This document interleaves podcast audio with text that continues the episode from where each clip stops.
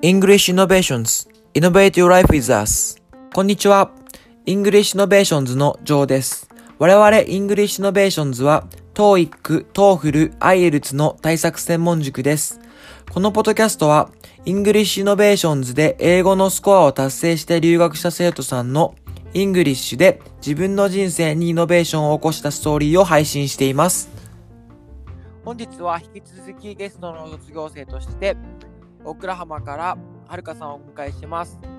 えはるかさんお願いします。お願いします。でこの前の回で English Innovations の、えー時代のことについてちょっとお話ししていただいたいと思うんですけど、まあこの回でははるかさんの、はえー大学進学についてとか今の、えー、と大学でのべお勉強とかについてお話し、えーしていきたいと思います。はい、よろしくお願いします。えっと、まずはじめになんですけど、はるかさんはすごい、あのーマーチングの接点とか深いっていうのが、まあ、前回聞き、あのーお聞きしたんですけど、はい、まあ、チンマーチバンド、マーチングと、まあ、はるかさんの接点を教えていただけますか？はい、わかりました。えっ、と、一番最初に私がマーチングに出会ったのが小学3年生ですね。はい。はい。で、そこから15年間、約15年間、あのマーチングがあの私の青春というか、はい 私がんでの人生の中で一番熱中してやってきたものになります。はい。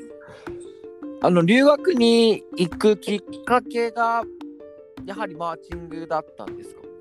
そうです。あの留学が始まったのが6年の8月なんですけど、はい。その前と前の年、2014年と2015年にあのあマーチングをしにアメリカに来ています。はい。はい。で、その時が、えー、とアメリカのテキサス州のサンアントニオっていう一個町が南の方に町があるんですけど、はい。はい、この,、ま、あのチームであのトランペットを吹いてました。おー、すごいですね。ありがとうございます。マーチングって、まああの、どういう、すみません、ちょっと全然マーチングについてあの知識があんまりないないんですけど、まああの、はい前お話しさせていただいたときに、えっ、と、ブラストとかはいはフォーマーとかのはちょっと映像見させていただいて、まあすごいなとしかこう、もうなんていうんですかね、ワクワクしか湧かなかったんですけど、ありがとうございます。なんかマーチバンドってちょっと簡単にですけどリスナーさんに説明していただくことって可能ですか？わかりました。えっ、と、すっごい簡単に言うと、はい。あまり自分で言うのも好きじゃないんですけど、い 吹奏楽部がはい。立ってあの更新をしてるイメージが一番簡単なのかなとおおなるほどなるほど。思います。はい。でもなんかいろんな、はい。服とかも特徴的ですよね。そうですね。あの、もともとがアメリカのあのミニタリーの上なので、はい。もともと最近はまたちょっとスタイル変わってきてるんですけど、はいもともとトラディショナルなあのコスチュームはそういう軍隊ベースだったりとかですねはい。であの基本的にどれだけ統一感があるかっていうのがあの大事なポイントになってくるので、はい。はい、そこが多分そういうなんていうんですかミリタリーのあのどれだけ揃ってるかってい。うとこつながってるんじゃないですかね。はい。はいあの、マーチバンドってこう、あの、今選手だったってお聞きしたんですけど、この競技マーチングってはやっぱり採点とかがあるんですね。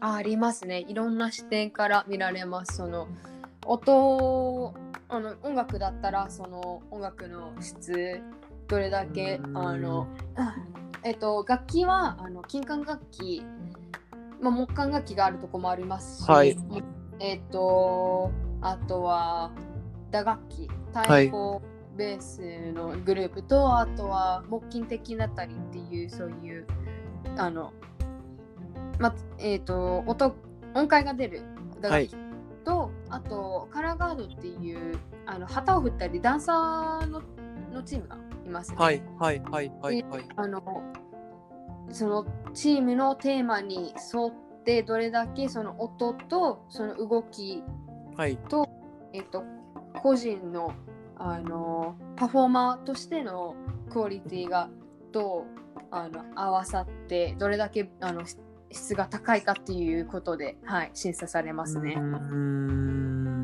なるほど。はい、アメリカが、あのーアメリカで始まったスポーツなんですか？そうだと思いますよ。っていうふうに私は聞いてます。まあそうですよね。日本ではあまりこうスポーツとしては確立されてない感じが、まあ僕は日本にいては感じますけど、ごはい、なかなか、はい、マイナーだと思失礼になってしまったら。う。いやいやいやいや。なかなかマイナーな、はい、スポーツだと思います。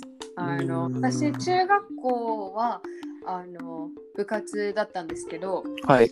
えっ、と、えっ、と、生まれが横浜の、あ神奈川県の横浜市で、はい公立でやってる、マーチングバンドやってる学校多分2、3校とかああ、少ないですなねい。と、あとは、高校もあの公立でやってる高校、神奈川県でももう多分5校あればいいんじゃないですか。結構、あの、人競技人口としてはすごく少ないスポーツだと思います。うーん。まあ、場所も取るしね、人があの団体そうですね戦なので、あのやっぱり大きいグラウンドだったりとか、うーん。必要になってくるので、それはね、ちょっとなかなか難しいところではあるんですけど、はい。そうですよね。はい、総勢何人ぐらいいらっしゃるんですか？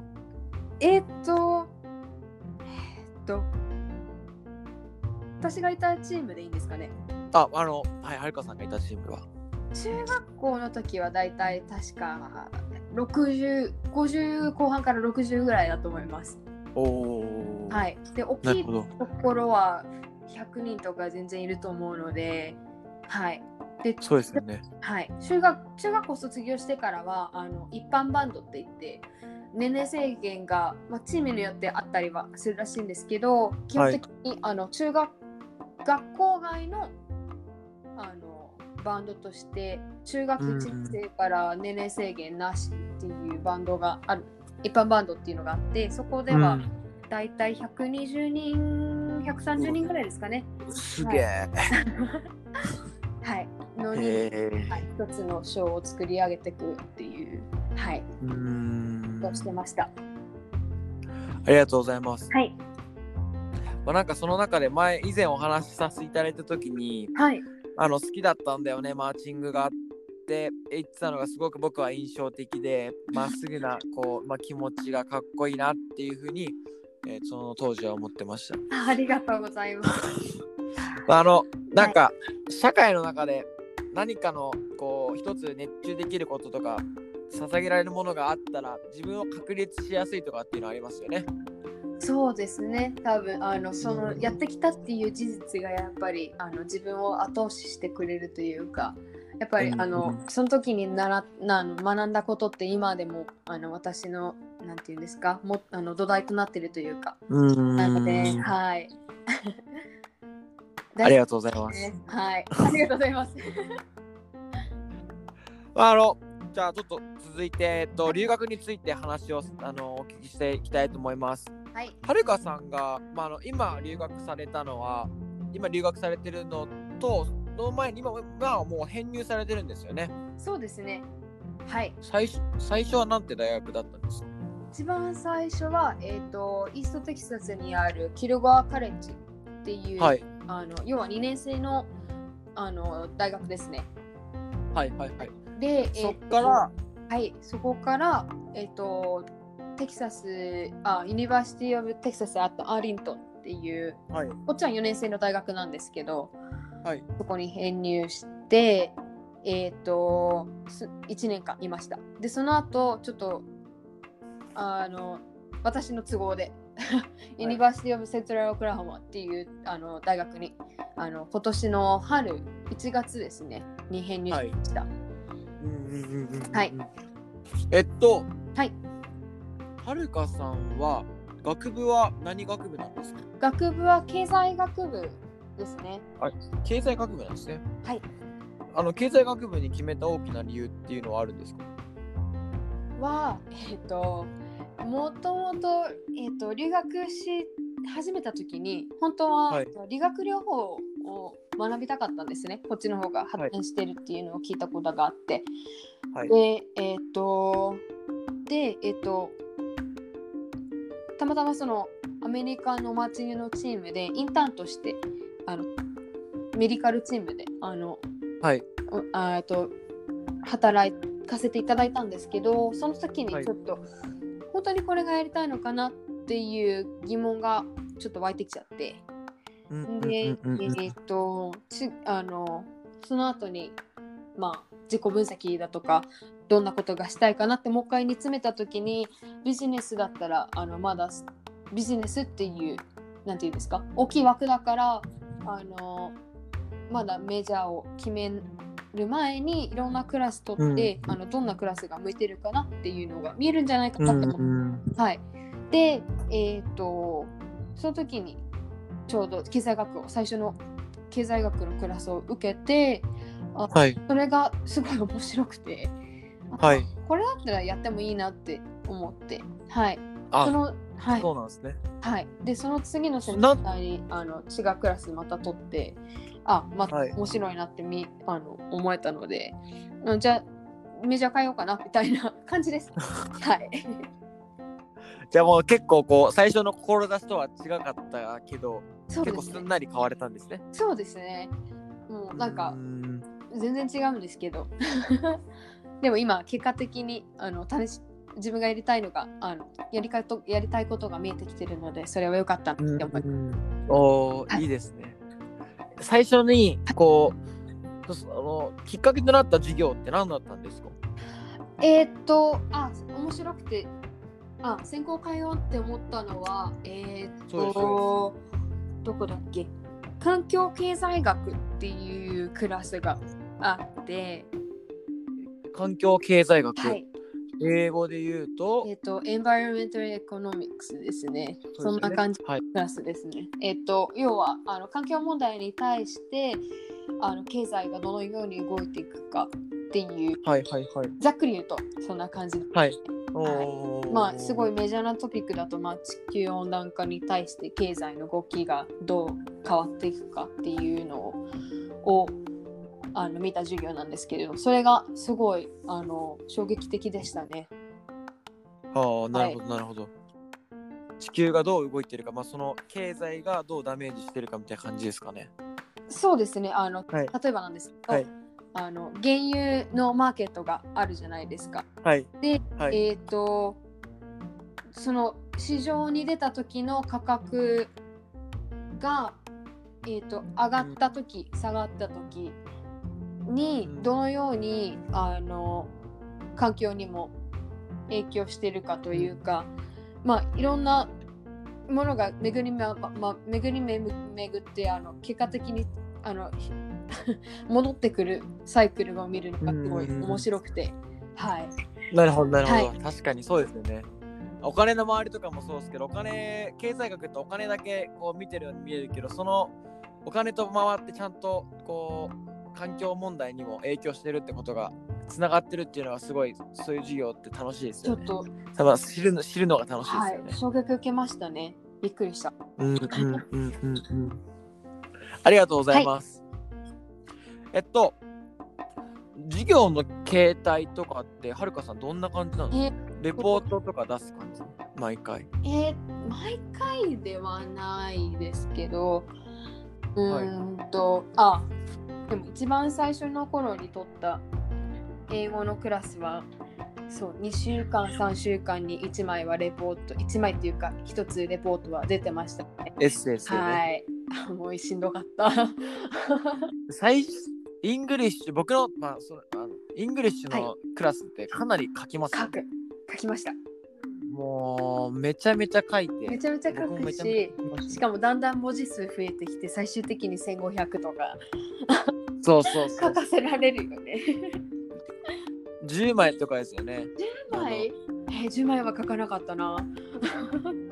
あの僕でもダブルスペースであなんか10枚みたいな。感じだった。なるほど。そうか。ダブルはなかったかな。けど、だいたいシングルでシング。ルで、ええっと、なっけ、2、2イン、2センチ？違うな。忘れちゃった。ダブルスペース？忘れちゃった。まあ、とりあえず、そうそうそう。指定のね。めちゃめちゃ書いてあることですねそうそうそうめちゃめちゃ書いてある。でも、ありがとうございます。はい。えっと、えっと、まあ、このポッドキャストを聞いてるリスナーさんって、まあ、英語を勉強してる人とかが多いと思うんですけど、まあ、あの、はるかさんが進学されてこう気づいた点とかって何かありますか？まあ、日本との違いももちろんそうなんですけど、まあ、アメリカ、まあ、今、オクラハマにいらっしゃるってことですけど、こうまあ、カルチャーの違いだったり、授業形態だったり、そうですね。えっ、と、人がね、優しい。し、距離感が近い。のが、人が優しいし、距離感が近い。なるほはい。そ。れが一番最初にあのびっくりしたことですね。特にあのテキサス来て一番最初の時にきあのえ日本から来たの？えよろしくね？みたいな感じでもうあはるかっていうの？あそうじゃあ次あのここ行こう？みたいな。なんかそういうすごい軽い感じで話しかけて、はいまあ心強かったですけどびっくりしましたね。はい。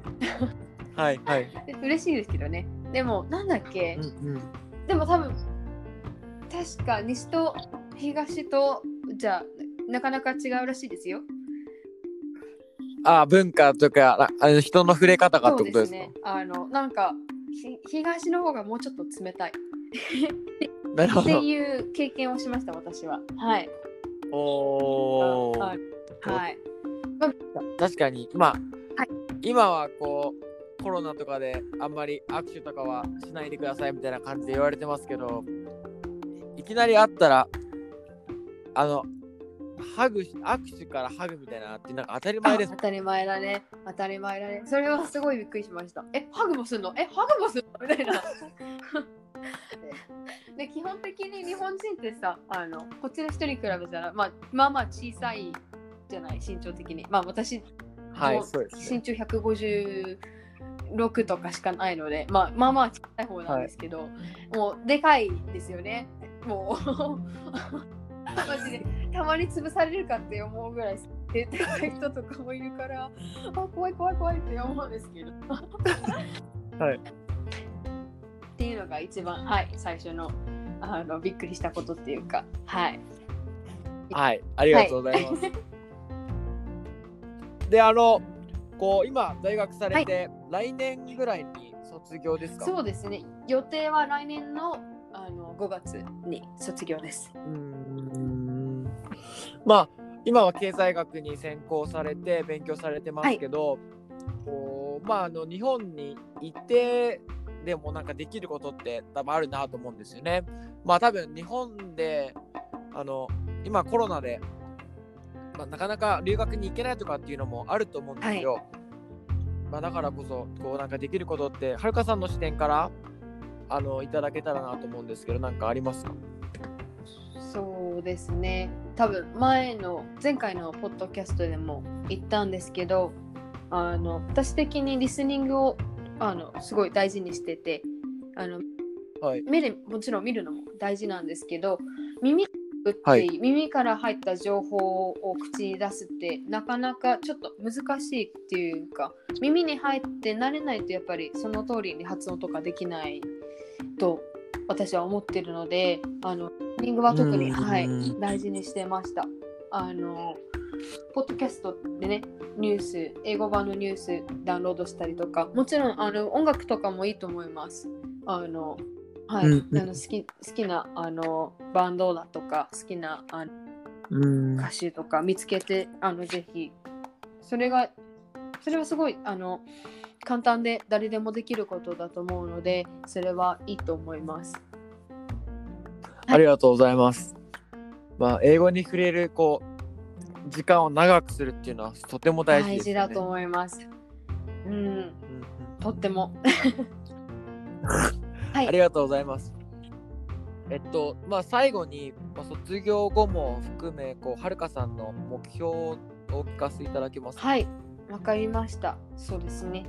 あのまずはあの来年卒業っていうのが 第一前提なんですけどあの将来やりたいこととしては、その、うん、先ほども言ったけ環境経済学っていう分野が、はい一番やりたいことなのであの経済学をベースにどれだけ環境問題と向き合ってあのどれだけあの今できることっていうのを見つけてあの、はい。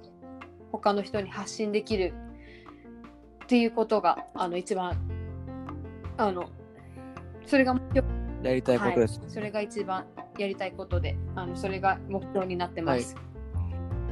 ありがとうございます。そうですよね。こう、これからの人に、こう、どう社世界が使われる、これからこう生まれる子供たちにどう、ゆどどのような地球になっていくかっていうのは、まあ、めちゃめちゃ考えなきゃいけないところです。そうですね特にあのにこっち来てからすごいショックだったのはアメリカ人の環境問題に対しての姿勢があの著しく低いというかあの気にしないんでですよね。なんか、え、今使えだったら使っとけばいいじゃん。みたいな感じの人たちなので、やっぱりそこはね、あの、じあの他人事じゃないんだよって特に、あの、なんだっけな、えっ、ー、と、なん、えっ、と、多分何ヶ月か前かのニュースになるんですけど、はい。今中国インドブラジルとかがすごいあの発展してる中であの発展はい。した国、まあ要は日本とかあの、まあ、含めアメリカ含めヨーロッパとか含めた国が、はい。い、やいやいやそこまできあの私らのレベルレベルまで来ちゃうとちょっとあの環境がねおかしくなっちゃうからちょっとそれはやめてくださいみたいな感じでっていうのがことがあったのうん。でそれは違うんじゃないかなって。やっぱりそういうこういうふうにしてしまったあの私たちにも責任があると思うので、そこはあの誰がどうっていうのを関係なしにね考えていけるって思いました。はい、そうですよね。まあ、大量消費の文化でしたもんね。まあ、今は分からないですけど、大量消費して、こう、月必要なものを買って、まあ、捨てるみたいな。うんそうだね。やっぱそれがね、あの最近よく聞くあのプラスチックの問題だったりとかも、それがつながってくると思うので、はい。うん、そうですね。あの、まあ、あの、何をするにしてもあの応援しますんで。ありがとうございます。ジョー君も。はい。また、はいまた今度アメリカ来た時にはアメリカで会えたらいいですね。はい。そうですね。やりましょう。会いましょう。はい。えーっと、じゃあ本日はお時間ありがこちらとうございましたこそあり。がとうございました。えっと、EI ポッドキャストは毎週月曜日に English で自分の人生にイノベーションを起こした人の話を配信していきます。何かご質問、ご要望ある際は、ハッシュタグ EICAST、EICAST でインスタグラムでつぶやいていただければ答えていきますので、どんどん上げてみてください。